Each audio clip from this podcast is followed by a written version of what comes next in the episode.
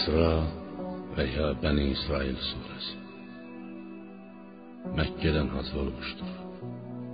111 ayət. Bağışlayan və mehriban Allahın adıyla.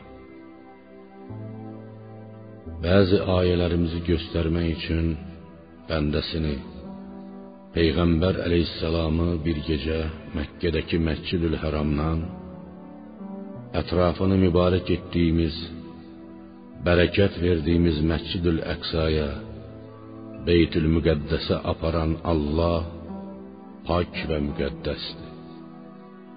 O doğrudan da hər şeyi eşidəndir, görəndir. Biz Musaya kitab, Tövrat verdik və məndən başqa heç bir vəkil tutmayın və ya Tanrı qəbul etməyin deyə onu İsrail oğullarına haqq yolu göstərən bir rəhbər təyin etdik. Ey Nuhla birlikdə gəmiyə mindirib apardığımız, tufandan xilas etdiyimiz kəslərin nəsli. Həqiqətən o, Nuh, Allahın nemətlərinə çox şükr edən bir bəndə idi. Biz İsrail oğullarına kitabda, Tövratda siz yer üzündə iki dəfə fitnə fəsad törədəcək və çox dikbaşlıq yaxud zülm edəcəksiniz deyə bildirdik. Onlardan o fitnə fəsadın birincisinin cəza vaxtı gələndə üstünüzə çox güclü qullarımızı göndərdik. Onlar evlərinizin arasında gəzib dolaşırdılar. Sizi təqib edirdilər. Bu vəd artıq yerinə yetirildi. Siz Zəkəriyyəni öldürdünüz. Onlar da sizi qətl edib əsir alıb yurdunuzu xaraba qoydular. Bundan sonra sizə onların üzərində təkrar zəfər çaldırdıq. Yenidən var dövlət, oğul uşaq verməklə kömək göstərdik. Və sayca sizi əvvəl olduğunuzdan və ya düşmənlərinizdən daha çox etdik. Yaxşılıq da etsəniz, özünüzü etmiş olursunuz, pislik də. İkinci fitnə fəsadınızın cəza vaxtı gəldikdə üzünüzü qara, sizi xəcil etmək, məscidə, Məscidül Əqsaya birinci dəfə girdikləri kimi girmək və ələ keçirdikləri hər şeyi büsbütün məhv etmək üçün Fars və Rum padşahlarını üstünüzə göndərdik. Siz Yəhyanı öldürdünüz. Onlar da əvəzində sizi qətl edib məbədinizi dağıdıb yurdunuzu viran qoydular. Tövbə edəcəyiniz təqdirdə ola bilsin ki, Rəbbiniz sizə rəhm etsin.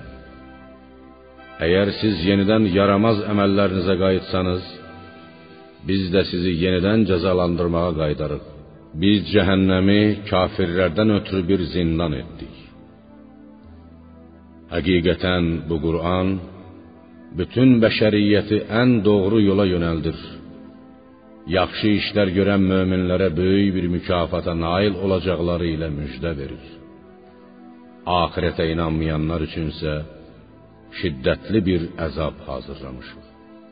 İnsan özünə xeyir dua etdiyi kimi bəd dua da edər. İnsan hər şeydə tələskəndir. Gördüyü işin aqibətini düşünməyə hövsələsi çatmaz. Biz gecə və gündüzü qüdrətimizə dəlalət edən iki əlamət müəyyən etdik.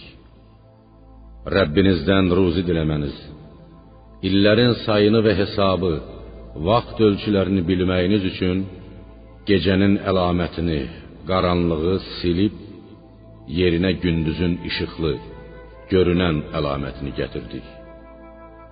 Bizə ehtiyac hiss etdiyiniz hər şeyi Quranda müfəssəl izah etdik.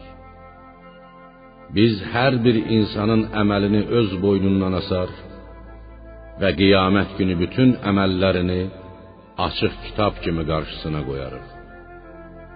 Və ona belə deyərik: Oxu kitabını, əməl dəftərini. Bu gün sən haqq hesab çəkməyə özün özünə, özün öz əməllərinin şahidi olmağa kifayətsən. doğru yol tutan yalnız özünə xeyir, haqq yoldan azan da ancaq özünə zərər edər.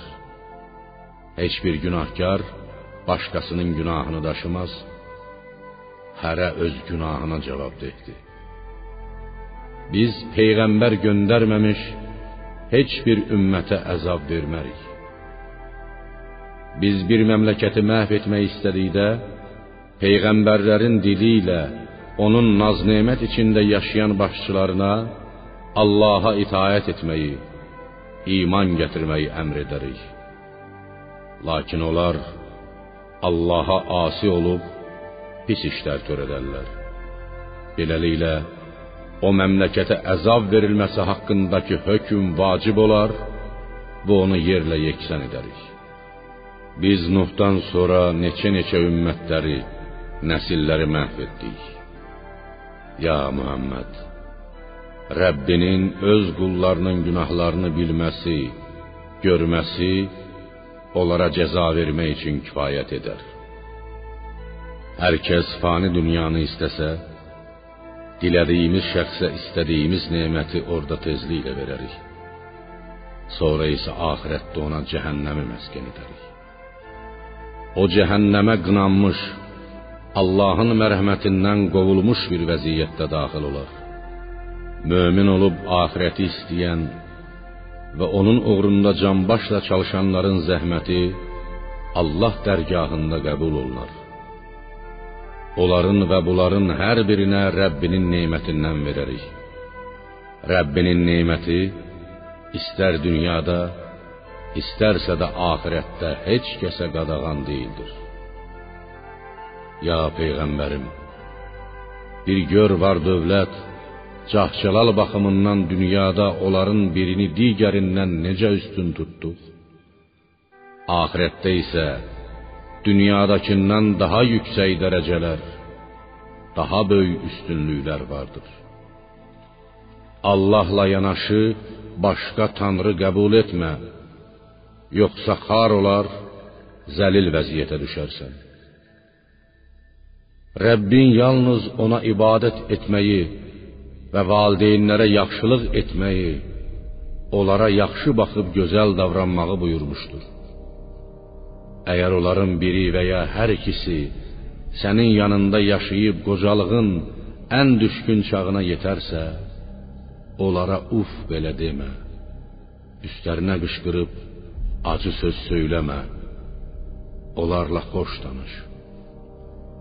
Onların hər ikisinə acıyaraq mərhəmət qanadının altına alıb, ey Rəbbim, onlar məni körpəliyimdən nəvazişlə tərbiyə edib bəslədikləri kimi, sən də onlara rəhm etdi.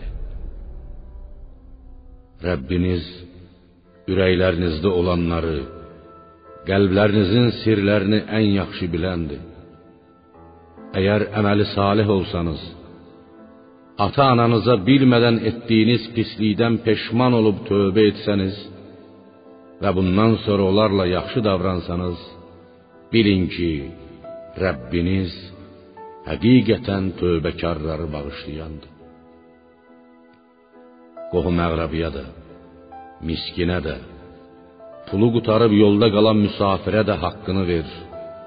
Eyni zamanda mal dövlətini əbəs yerə, sağa sola da səpələmə. Həqiqətən malını əbəs yerə, sağa sola səpələyənlər şeytanların qardaşlarıdır. Şeytan isə Rəbbinə qarşı nankördür.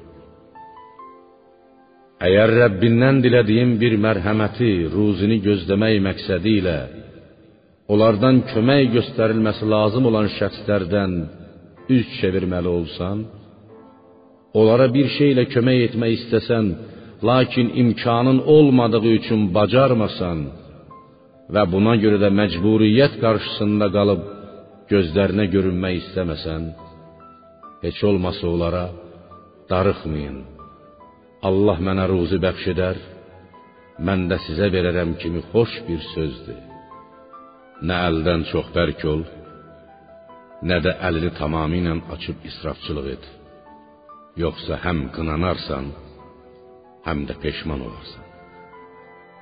Həqiqətən Rəbbin istədiyi şəxsin ruzisini artırar da, azaldar da. Doğrudan da o öz bəndələrinin halından xəbərdardır. Hər şeyi görəndir. Yoxsulluqdan qorxub cahiliyyət dövründə olduğu kimi övladlarınızı, xüsusilə qız uşaqlarını öldürməyin. Biz onların da, sizin də ruzinizi veririk. Onları öldürmək həqiqətən böyük günahdır. Zinaya da yaxın düşməyin. Çünki o çox çirkin bir əməl və pis bir yoldur. Allahın haram buyurduğu cana haqsız yerə qəsd etməyin. Haqsız yerə öldürülən məzlum bir şəxsin sahibinə və ya varisinə qatil barəsində bir ixtiyar verdik. İstəsə qatildən qisas alar, istəsə bağışlayar və ya qan bahası tələb edər. Lakin o da qətl etməkdə ifrata varmasın. Qisas almalı olsa yalnız qatili öldürməklə kifayətlənsin. Çünki şəriətin bu hökmləri ilə ona artıq kömək olunmuşdur. Yaxşı niyyət istisna olmaqla yetimin malına həddi buluğa çatana qədər yaxın düşməyin. Bu malı ancaq onu qorumaq, artırıb çoxaltmaq və yetimin öz xeyrinə istifadə etmək məqsədi ilə əl vurmaq olar. Əhdə vəfa edin. Çünki insan əhd barəsində qiyamət günü cavabdehdir. Ölçəndə ölçüdə düz olun. Çəkəndə düzgün tərəzi ilə çəkin. Bu sizin üçün daha xeyirli və nəticə etibarı ilə daha yaxşıdır. Ey insan, bilmədiyin bir şeyin ardınca getmə. Bacarmadığın bir işi görmə, bilmədiyin bir sözü də demə. Çünki qulaq, göz və ürək bunların hamısı sahibinin etdiyi əməl, dediyi söz barəsində sorğu-sual olunacaqdır. Yer üzündə təkəbbürlə gəzib dolanma. Çünki sən nə yeri yara bilər, nə də boyca yüksəlib dağlara çata bilərsən. Bütün bunlar Rəbbinin dərgahında bəyənilməyən pis şeylərdir. Ya Muhammed, bunlar Rəbbinin sənə vəhy etdiyi hikmətlərdəndir. Allahla yanaşı başqa tanrı qəbul etmə, yoxsa qınanmış və Allahın mərhəmətindən kənar edilmiş bir halda cəhənnəmə atılarsan.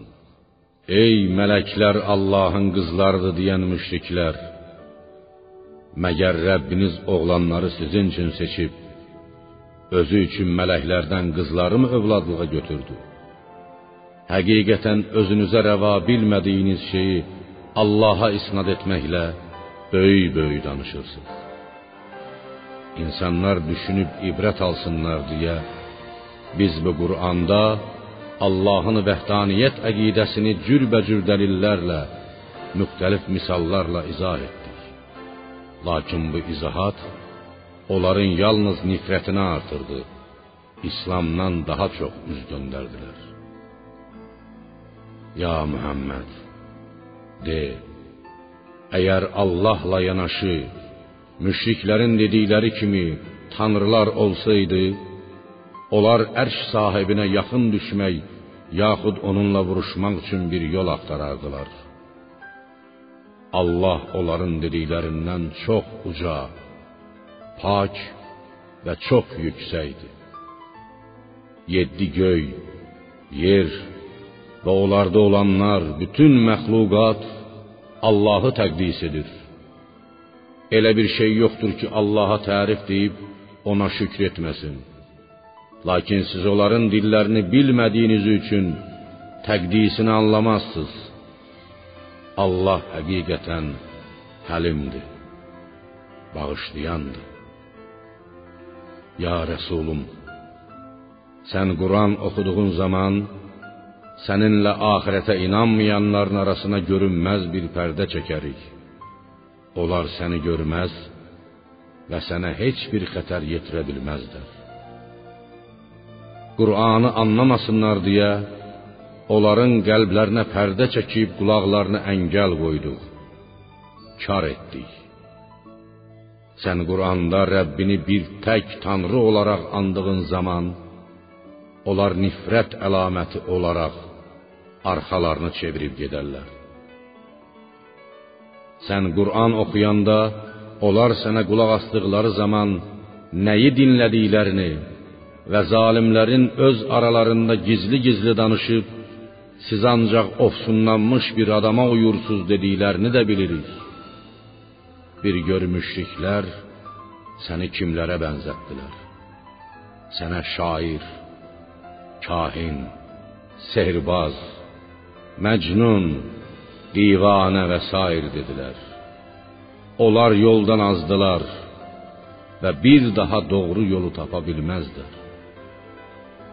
Onlar biz sürsümük, çürüyüb ovxalanmış torpaq olduğumuz halda dirildilib yeni məxluq mu olacağıq deyirlər.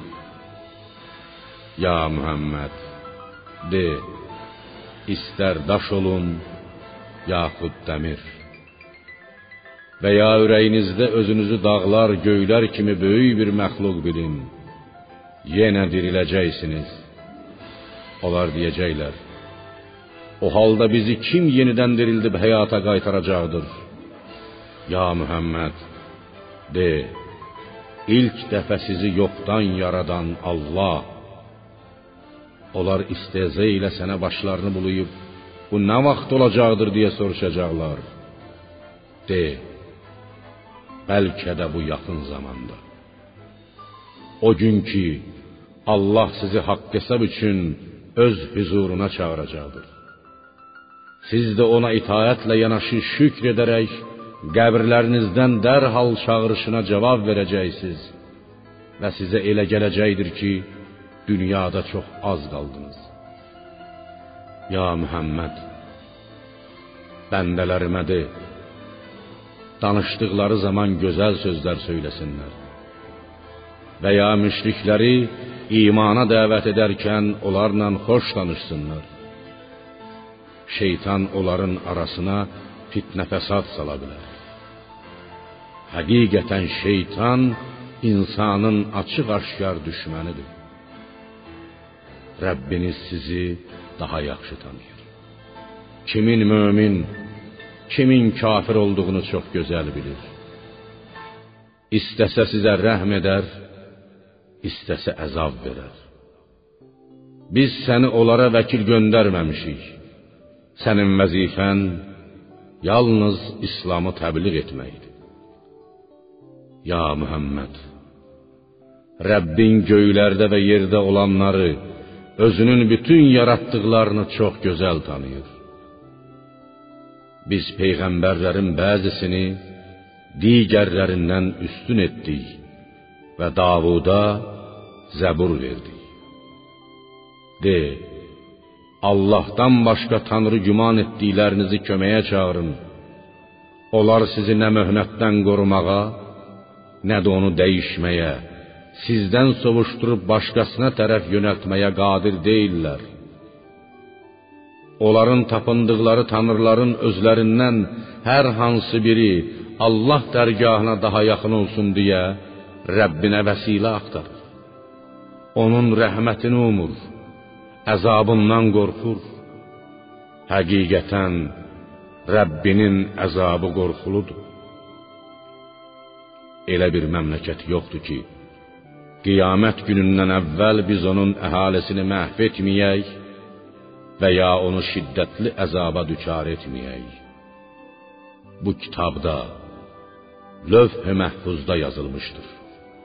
Bizə möcüzələr göndərməyə mane olan hər şey ancaq əvvəlkilərin, keçmiş ümmətlərin onları yalan hesab etmələridir. Biz Səmud tayfasına açıq-aşkar bir möcüzə olaraq dişi bir dəvə verdik. Lakin onlar ona zülm etdilər. Dəvəni tutub kəsdilər. Biz möcüzələri yalnız bəndələrimizi qorxutmaq üçün göndəririk. Ya Muhammed, yadına sal ki, bir zaman sənə Rəbbin öz əzəli elmi və qüdrəti ilə insanları ehtiva etmişdir. Onların ixtiyarı Allahın əlində olduğu üçün sənə heç bir şey edə bilməzlər demişdik. İsra gecəsi sənə göstərdiyimiz mənzərəni və Quranda lənətlənmiş cəhənnəmdəki zəqqum adlı ağacı insanlar üçün yalnız bir imtahan etdik. Görək sənin sözünə inanacaqlar ya yox. Biz onları qorxuduruq. Lakin bu qorxutmaq onların tüğyanını artırmaqdan başqa bir şeyə kara gəlmir. Yenə yadına sal ki, bir zaman mələklərə Adəmə səcdə edin deyə əmr etmişdik. İblisdən başqa hamısı səcdə etmişdi. İblis sənin palçıqdan yaratdığına mən səcdə edərəmmi demişdi. İblis həmçinin Pərverdigara, bir də görək, məni oddan, bu Adəmi torpaqdan yaratdığın halda nə üçün onu məndən üstün tutdun? Əgər məni öldürməyib qiyamət gününə qədər mənə möhlət versən, az bir qismi istisna olmaqla onun nəslini öz hökmüm altına alaram və yoldan çıxarıb kökünü kəsərəm. Allah buyurdu: Çıx get. Sənə qiyamətə qədər möhlət verdim. Onlardan hər kəs sənə uysa, bil ki, cəzanız cəhənnəmdir. Özü də tamam kamal bir cəza. Onlardan kimi bacarırsansa, səsinlə yerindən oynat. Atlı və piyadanı onlara qarşı səfərbər et. Onları harama, zinaya sövq etməklə mallarına və övladlarına ortaq ol. Onlara cürbəcür yalan vədlər ver. Şeytan ona uyanlara yalnız yalan vəd verər. Doğrusu, mənim mömin bəndələrim üzərində sənin heç bir hökmün ola bilməz. Rəbbinin vəkil olması, sənin şərindən və vəsvəsəndən onları qoruması kifayət edər. Sizin üçün bol nemətindən özünüzə ruzi axtarmaq, qazanmaq məqsədi ilə dənizdə gəmiləri hərəkətə gətirən məhz Rəbbinizdir. Həqiqətən Rəbbiniz sizə qarşı rəhimlidir. Sizə dənizdə bir çətinlik, batmaq təhlükəsi üz verdiyi zaman Allahdan qeyri ibadət etdiyiniz bütlər qeyb olar. Lakin o sizi xilas edib quruya çıxartdıqda itaətindən üz döndərirsiniz. İnsan nankördür. Məyər Allahın quruda sizi yerə batırmayacağına, yaxud göydən başınıza daş yağdırmayacağına əminsinizmi? Sonra heç sizi qoruyan da tapılmaz. Yoxsa Allahın bir də sizi dənizə qaytarmayacağına, şiddətli bir fırtına göndərib sizi batırmayacağına arxayınsınız. Sonra sizdən ötürü bizdən intiqam alacaq və ya bizə qarşı sizə kömək edəcək bir kəs də tapa bilməzsiniz. Biz Adəm övladını şərəfli və hörmətli elədik. Onları suda və quruda, gəmilərə, heyvanlara və başqa nəqliyyat vasitələrinə mindirib sahib etdik. Özlərinə cürbəcür nemətlərdən təmiz ruzi verdik və onları yaratdığımız məxluqatın çoxundan xeyli üstün etdik. Bir gün bütün insanları öz imamları ilə birlikdə huzurumuza çağıracağıq. Əməl dəftərləri sağ əllərinə verilənlər onu oxuyar, şad olarlar. Onlara xurma çərdəyinin yarığındakı tel qədər haqsızlıq edilməz. Bu dünyada Allahın dəlillərini, möcüzələrini görməyib gözü və qəlbi kör olan axirətdə də kör olar və haqq yoldan daha da çox azar. Ya Muhammed, Qur'andan qeyri bir şeyi yalandan bizə isnad edəsən, iftira yaxasan deyə müşriklər səni hardasa o sənə vəhy etdiyimizdən saptıracaqdılar. Belə olacağı təqdirdə səni sözsüz ki, özlərinə dost tutacaqdılar. Əgər biz sənə səbat verməsəydik, yəqin ki, az da olsa onlara uyacaqdın. Belə olacağı təqdirdə sənə həyatını və ölümün iki qat əzabını daddırardıq. Sonra bizə qarşı özünə bir yardım edən də tapa bilməzsən. Müşriklər səni oradan Məkkədən çıxartmaq üçün az qalmışdı ki, səni o yerdə fitniyə salsınlar. Əgər onlar belə etsəydilər, səndən sonra Məkkədə yalnız az bir müddət qala bilərdilər. Səndən əvvəl göndərdiyimiz peyğəmbərlər barəsindəki qayda qanuna müvafiq olaraq onların dövründə də belə etmişdik. Sən bizim qayda qanunumuzda heç bir dəyişiklik tapa bilməzsən. Səndən əvvəlki ümmətlər öz peyğəmbərlərinə əziyyət verib ölkələrindən qovan kimi onlara əzab göndərər, hamısını məhv edərdik. Əgər Məkkə müşrikləri belə etsəydilər, həmin müsibət onların da başına gələcəkdi.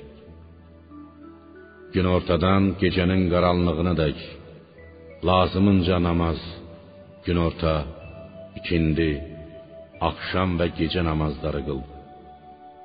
Sübh namazını da qıl.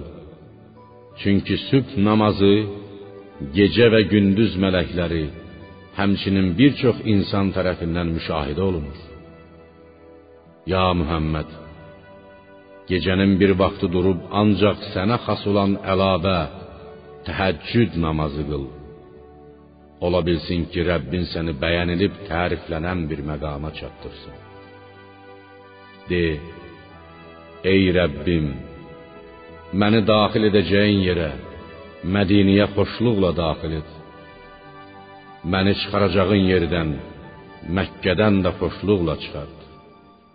Öz dərgahından mənə kömək edə bilən bir dəlil ver. De: Haqq, İslam gəldi. Batil yox oldu. Çünki batil öz özlüyündə yoxluğa, heçliyə məhkumdur. Biz Qur'andan möminlər üçün şəfa və mərhəmət olan ayələr nazil edirik. O zalimlərin ancaq ziyanını artırır. İnsana bir nemət, sağlamlıq, var dövlət verdiyimiz zaman bizdən üç çevirib uzaq gəzər.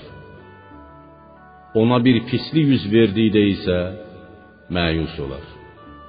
De: Hərə öz qabiliyyətinə, xislətinə görə iş görər. Rəbbiniz kimin doğru yolda olduğunu daha yaxşı bilir. Ya Muhammed, səndən ruh, ruhun mahiyyəti və keyfiyyəti haqqında soruşarlar. De: Ruh Rəbbimin əmrindədir. Sizə bu barədə yalnız cüz'i bir bilik verilmişdir. Əgər istəsəydik, sənə vəhy etdiyimizi qəlbindən çıxardıb aparardıq. Sonra bizə qarşı özün üçün bir müdafiəçi, vəkil də tapa bilməzdin. Lakin bunu etməməyimiz Rəbbinin yalnız sənə qarşı bir mərhəmətidir. Həqiqətən onun sənə olan neməti böyükdür. Ya peyğəmbərim, de: Əgər insanlar və cinlər bir yerə yığılıb bu Qurana bənzər bir şey gətirmək üçün bir-birinə kömək etsələr, yenə də ona bənzərini gətirə bilməzlər. Biz bu Quranda insanlar üçün hər cür məsəl çəkib mənasını onlara izah etdik. Lakin onların əksəriyyəti küfrdən başqa bir şeyə razı olmadı. Nemətimizə nankor olub yalnız küfrü seçdi. Qur'anın əzəməti, fəsahət və bəlağəti qarşısında aciz qalan, lakin özlərini sındırmayan müşriklər belə dedilər: Bizə yerdən bir bulaq çıxarmayınca sənə iman gətirməyəcəyik. Yaxud ağacları arasından şırıl-şırıl irmaqlar axan xurma və üzüm bağın olmayınca, yaxud iddia etdiyin kimi göyü parça-parça edib başımıza endirməyincə, yaxud Allahı və mələkləri peyğəmbərliyinin doğruluğuna şahid olaraq açıq-aşkar qarşımıza gətirməyincə və ya qızıldan bir evin olmayınca, yaxud sən göyə qalxmayınca biz sənə iman gətirməyəcəyik. Əgər bizə səmadan oxuyacağımız bir kitab endirməsən, göyə qalxmağına da əsla inanmayacağıq. Ya Muhammed, de, Rəbbim pak və müqəddəsdir. Allah gedib gəlmək, enib qalxmaq kimi məxluqata aid olan xüsusiyyətlərdən uzaqdır. Mən isə yalnız peyğəmbər olan bir insanam. Allahın izni olmayınca heç bir peyğəmbər sizin dediklərinizi yerinə yetirməyə qadir deyildir. Qureyş müşrikləri kimi insanlara doğru yol göstərən bir rəhbər gəldiyi zaman ona iman gətirməyə mane olan şey yalnız onların Allah bir insanı mı peyğəmbər göndərdi demələridir.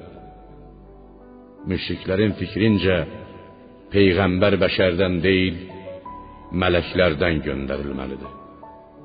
Ya Muhammed, de, əgər yer üzündə siz insanlar kimi arxayın gəzib dolaşanlar mələklər olsaydı, yer üzünün əhalisi mələklərdən ibarət olsaydı, sözsüz ki, onlara bir mələk peyğəmbər göndərərdik.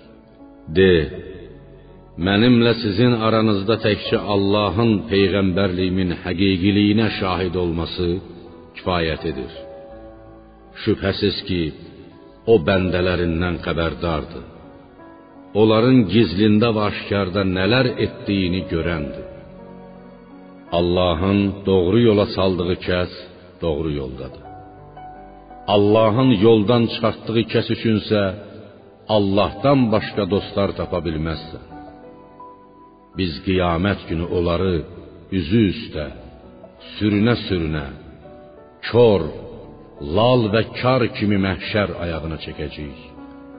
Onların düşəcəkləri yer cəhənnəmdir. Cəhənnəm odu azaldıqca onların bədənlərinin alovunu artıracağıq. Bu ayələrimizi inkar etdiklərinə və sürsümük, çürüyüb ovxalanmış torpaq olduğumuz halda biz dirildilib yeni bir məxluqmu olacağıq dediklərinə görə onların cəzasıdır. Məyər onlar öləndən sonra bir daha diriləcəklərini inkar edənlər bu böyüklükdə göyləri və yeri yaradan Allahın bu kiçiklikdə onlar kimisini yenidən eyni ilə yaratmağa qadir olduğunu görmürlərmi? Allah onlar üçün bir əcəl müəyyən etdi ki, ona heç bir şək şübhə yoxdur. Zalimlər belə bir vəziyyətdə də ancaq öz küfrlərində israr edib dururlar. Küfrdən başqa bir şeyə razı olmurlar. Ya peyğəmbərim, müşriklərə de: Əgər siz Rəbbimin rəhmət xəzinələrinə, var dövlətinə sahib olsaydınız, yenə də onun xərclənib tükənməsindən sonra da sizə yoxsulluq üz verməsindən qorxaraq xəsislik edərdiniz.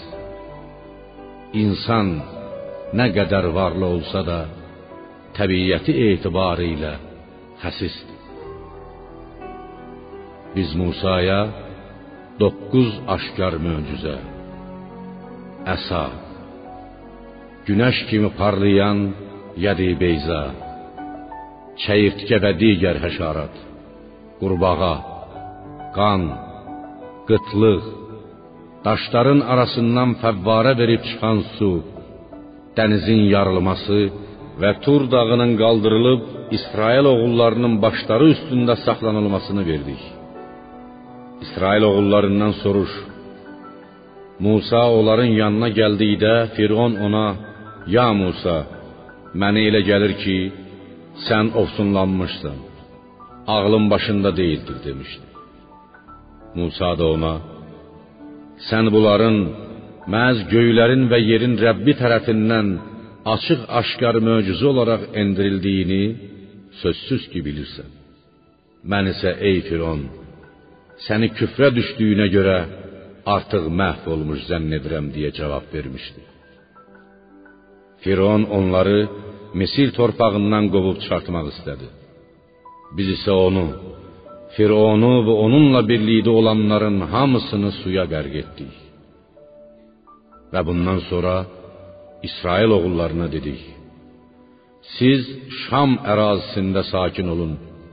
Axirət vədəsi, qiyamət gəlib çatdıqda sizin hamınızı, sizi və Firon əhlini, yaxud möminləri və kafirləri birlikdə bir-birinizə qarışmış halda məhşərə gətirəcəyik. Biz Qur'anı haqq olaraq nazil etdik. O da haqq olaraq heç bir dəyişikliyə uğramadan nazil oldu. Səni də yalnız möminlərə cənnətlə müjdə verən və kafirləri cəhənnəm əzabı ilə qorxudan sifəti ilə göndərdik. İnsanlara aramla, yavaş-yavaş oxuyasan deyə biz Qur'anı hissələrə ayırıb ayə-ayə, surə-surə göndərdik. Biz onu tədriclə 23 ilə yaxın bir müddət ərzində nazil etdik. Ya Muhammed, müşriklərə de: İstər Qur'ana inanın, istərsə də inanmayın. Şübhə yoxdur ki, ondan əvvəl elm verilmiş kimsələr yanlarında Qur'an oxunduğu zaman üzü üstə səcdiyə qapanar. Və Rəbbimiz pak və müqəddəsdir. Rəbbimizin möminlərə mükafat, kafirlərə əzab veriləcəyi barəsindəki əmri mütləq yerinə yetəcəkdir deyərlər. Onlar üzü üstə səcdiyə qapanıb ağlayar, Qur'andakı öyüd nəsihət isə onların Allaha itaətini daha da artırar. Ya Muhammed, de, istər Allah, istərsə də Rəhman deyib çağırın. Dua edin. Hansını desəniz fərqi yoxdur. Çünki ən gözəl adlar yalnız ona məxsusdur. Ya peyğəmbərim, namaz qılarkən səsini nə çox qaldır, nə də çox alçalt. Bu ikisinin arasında orta bir yol tut. Və de: Özünə heç bir övlad götürməyən, mülkündə, səltənətində heç bir şəriki olmayan, zəif, aciz olmadığı üçün ona kömək edəcək heç bir dosta ehtiyacı olmayan Allaha həmd olsun. Və Allahı layiqincə uca tut.